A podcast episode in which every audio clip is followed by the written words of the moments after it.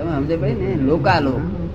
એટલે લોક વત્તા આલોક હવે લોકમાં બધી જ ચીજો છે કાયમની વસ્તુઓ છે એ બધો લોક. અને એકલું આકાશ છે એને અલોક કે છે. એ લોકાલોક ના આ ક્ષેત્ર છે. સમજે ને? એટલે ત્યાં કોઈ બીજી વસ્તુ હોય નહીં. એટલે સિદ્ધોની બધી અનંત સિદ્ધો અને God is in every creature whether visible or અનંત અનંત દરેક ક્રિએચરની અંદર સિદ્ધ પુરુષ અહીંયા લોકમાં આવે આ લોકમાં આવે સિદ્ધ એ લોકોને ઉપદેશ આપે આવા દુઃખોમાં શું આવે? એને કાયમનું સુખ એ અહીંયા આવવાનું કારણ જ નહીં.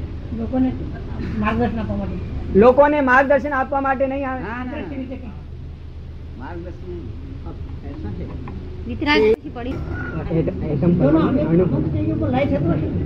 કલ્પનો અંત આવે છે ત્યારે સિદ્ધોનો પણ અંત આવે છે. કલ્પનો અંત આવે છે ત્યારે સિદ્ધોનો અંત આવે છે. કલ્પના અંત એટલે શું? મનુષ્ય મનુષ્ય પાંચ ઇન્દ્રિય જીવો ગાય ભેંસ ઘોડા ઘોડા કશું હોય. નહીં નાનામાં નાના જીવો હોય એક ઇન્દ્રિય બે ઇન્દ્રિય ત્રણ ઇન્દ્રિય એવા જીવો હોય બધા. મનુષ્ય ને? બધા ના હોય. એ મનુષ્યો પાપ એટલા બધા પાપ થાય તે મનુષ્યો નાના ઇન્દ્રિય જીવો થઈ જાય. મનુષ્ય આખી જાતિ જ ના દેખાય. બીજો કોઈ પ્રલય નહીં હોતા. પ્રલયમાં કઈ બધું નાશ થતો નથી. સમજ પડી ને? મનુષ્ય પણ નાશ થઈ જાય છે. પ્રલય તો એના એક જીવો રહે છે. તે એ આડત્રીસ ચાલીસ હજાર વર્ષ પછી પ્રલય થશે. હમ. હા. એ કહે છે નાના સૂક્ષ્મ જીવો પણ પ્રલયમાં રહેશે હા રહેશે. રહેશે નાના પ્રલયમાં સારી રીતે રહેશે. પ્રલય કોઈ જીવ મરે જ નહીં ને. દરેક જીવ આત્મા પરમાનન્ટ છે. શું છે? પછી મરવાનું હોય જ નહીં પ્રલય થાય જ નહીં. પણ આમાંથી મનુષ્યમાંથી બીજી ગતિમાં જતા રહે. પુણ્ય બધી ખલાસ થઈ જાય. નરો પાપ પાપ પાપ ના ઉદયો. તે ઘડીએ ગંગા જમના એકલી બે નદીઓ રહેશે. જયારે પ્રલય થાય ત્યારે.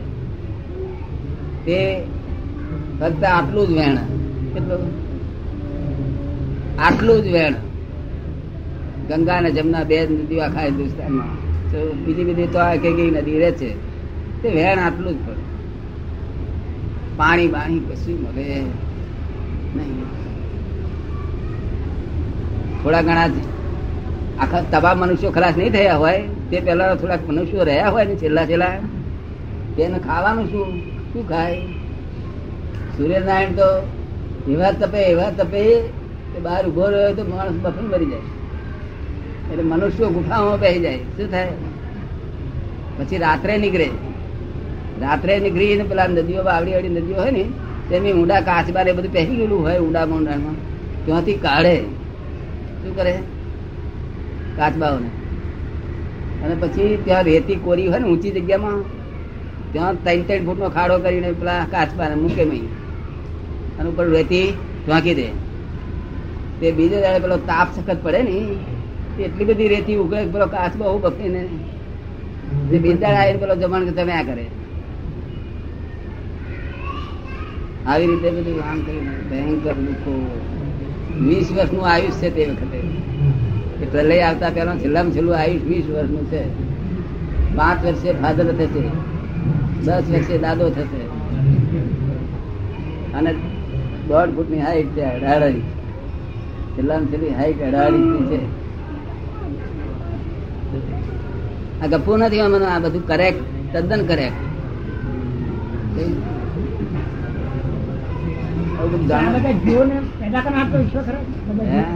આ જીવોને પેદા કરનાર ઈશ્વર તો ખરા ને. આ એમને ના કહ્યું ઈશ્વર જો કરનાર હોય તો એને પાછો કરનાર કોણ?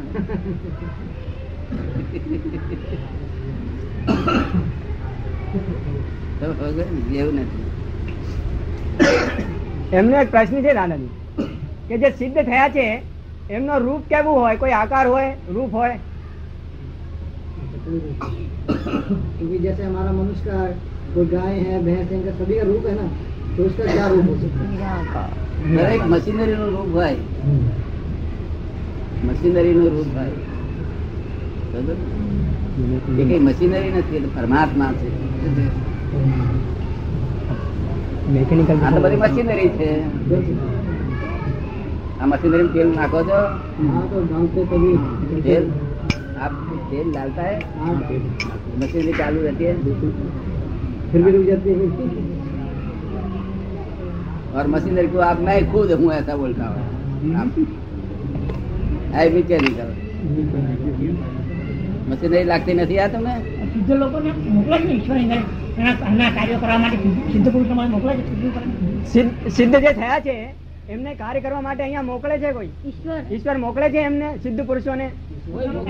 મોકલનારો કોઈ છે નહીં. અહીં આગળ કોઈ મોકલનારી કોઈ વસ્તુ જરૂર નથી. કોઈની જરૂર ના પડે એવું આ જગત છે. કેવું છે? તમારો ઉપરી જ કોઈ નથી. આ દુનિયામાં કોઈ જીવડાનો કોઈ ઉપરી જ નથી. પોતાની ભૂલો જ ઉપરી છે. પોતાની ભૂલો અને બ્લન્ડર